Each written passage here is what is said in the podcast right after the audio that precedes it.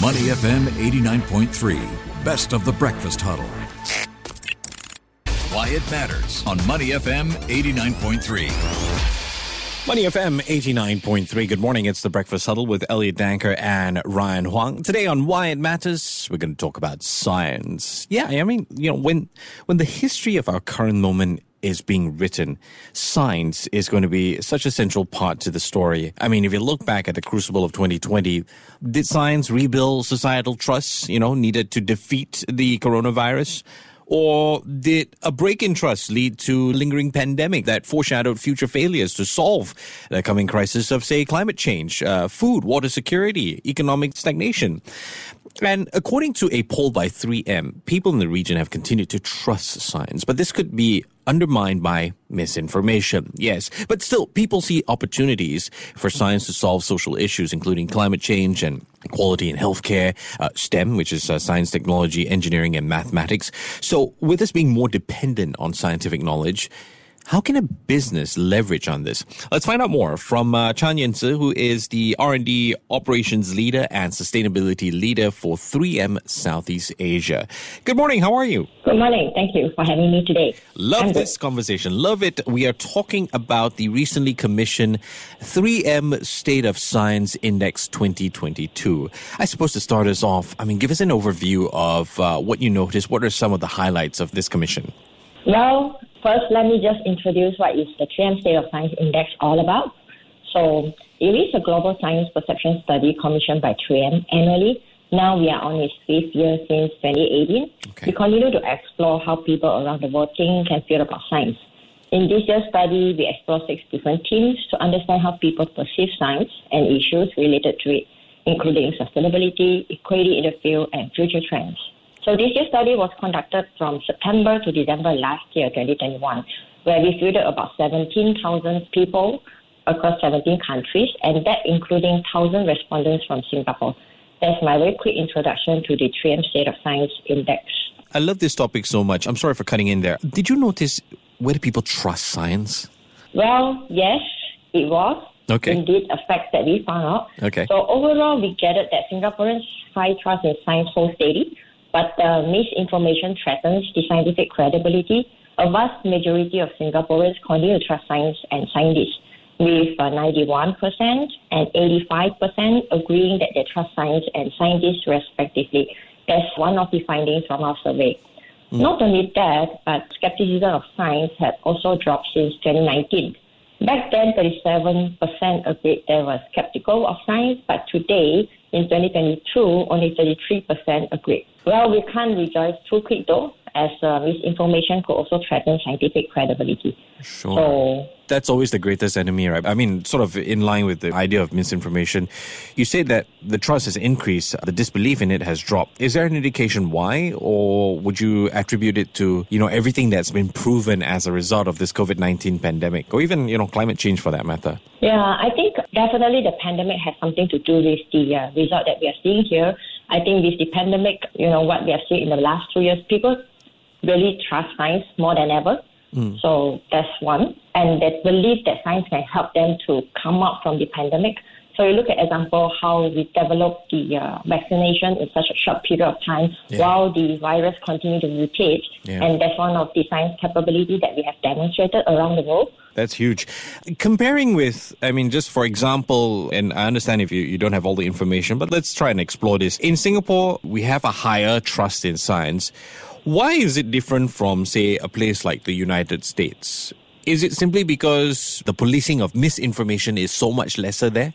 I would think that it's a mix. So from the survey, we indeed found out that people still trust the information that they see on traditional news Okay. as well as the uh, social media platform. But Singaporeans particularly trust the uh, traditional news more. All right, right, right. Okay, Yeah, so, so so the I trust believe- issue. I see where you're coming from. I see where you're coming from. Yep.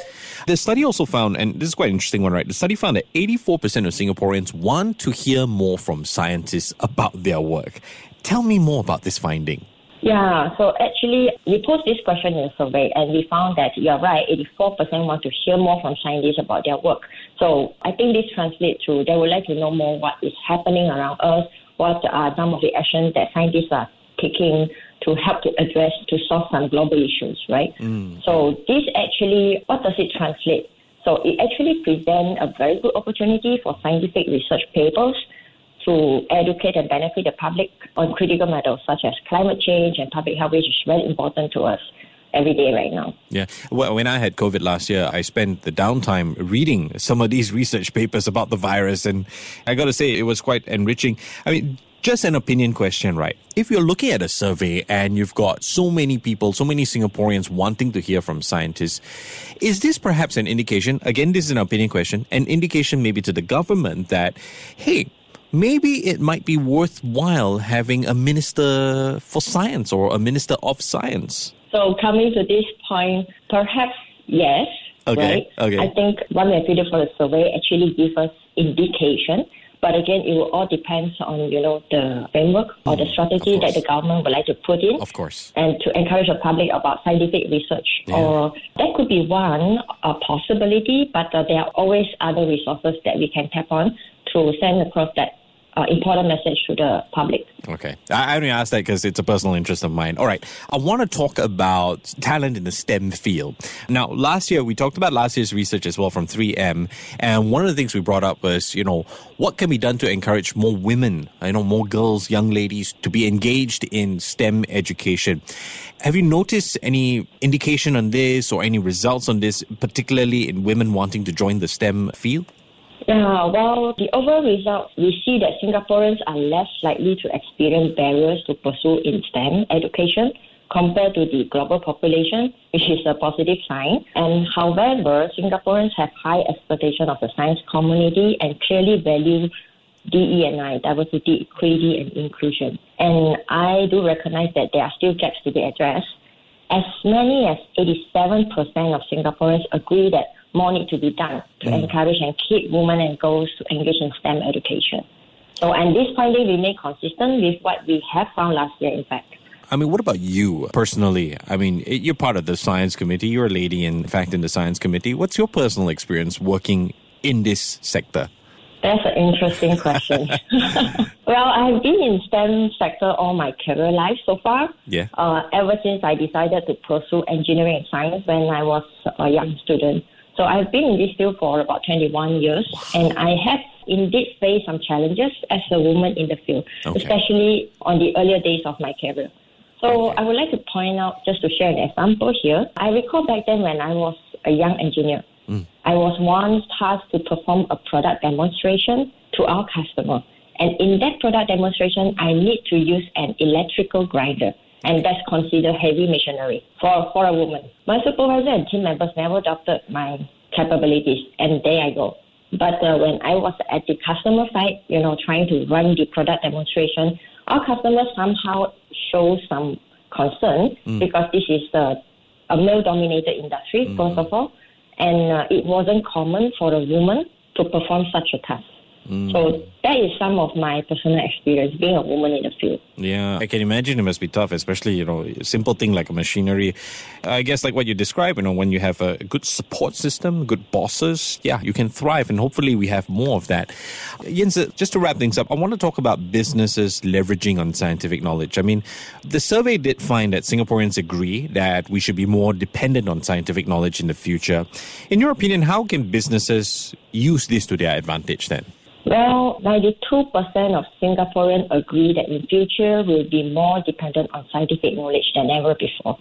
And definitely this will have significant impacts to our everyday lives. Mm. So 82% also think that artificial intelligence, or in short AI, is an exciting technology that impact their lives too. Well, this means a few things for business, right? First, people are become more receptive of AI and other advanced technology, which will make it easier and less controversial when they are increasingly utilized by business. So that will promote the receptive of uh, AI into the business.